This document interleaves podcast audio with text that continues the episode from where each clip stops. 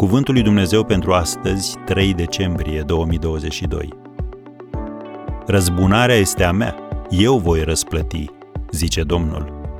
Roman 12, versetul 19. Iartă. S-ar putea să crezi că ai iertat pe cineva, dar deși a trecut multă vreme de atunci, tu încă să-i porți pică. Iată câteva indicii care să-ți arate dacă mai ai de lucru la acest capitol. Când te gândești la persoana care te-a rănit, te umpli de resentimente?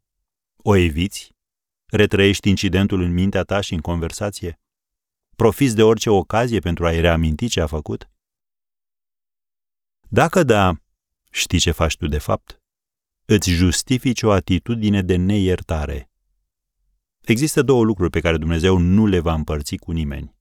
În primul rând, lauda care îi se cuvine.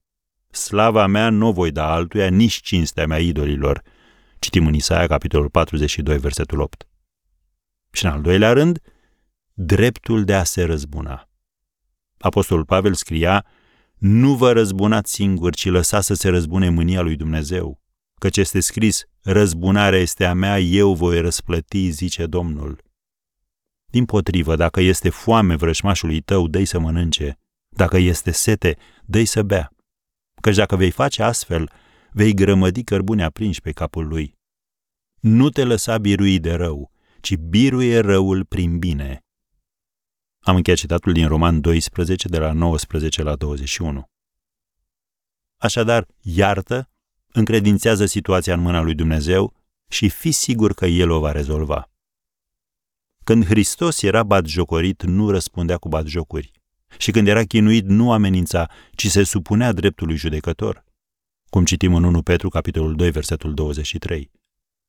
Resentimentul te ține legat în lanțuri de persoana care ți-a greșit și ajungi să fii ostatic. Când rămâi blocat pe ceea ce au făcut părinții tăi, soțul sau soția ta, sau pe faptul că un coleg de serviciu a primit aprecierea pentru munca făcută de tine, sau pe ceea ce a spus sau nu a spus cineva despre tine, tu, nu ei, ești cel care devine nefericit. Fierb de mânie, iar ei nici măcar nu știu că ești supărat. Nu lăsa pe nimeni să-ți controleze viața în acest fel. Iartă și mergi mai departe.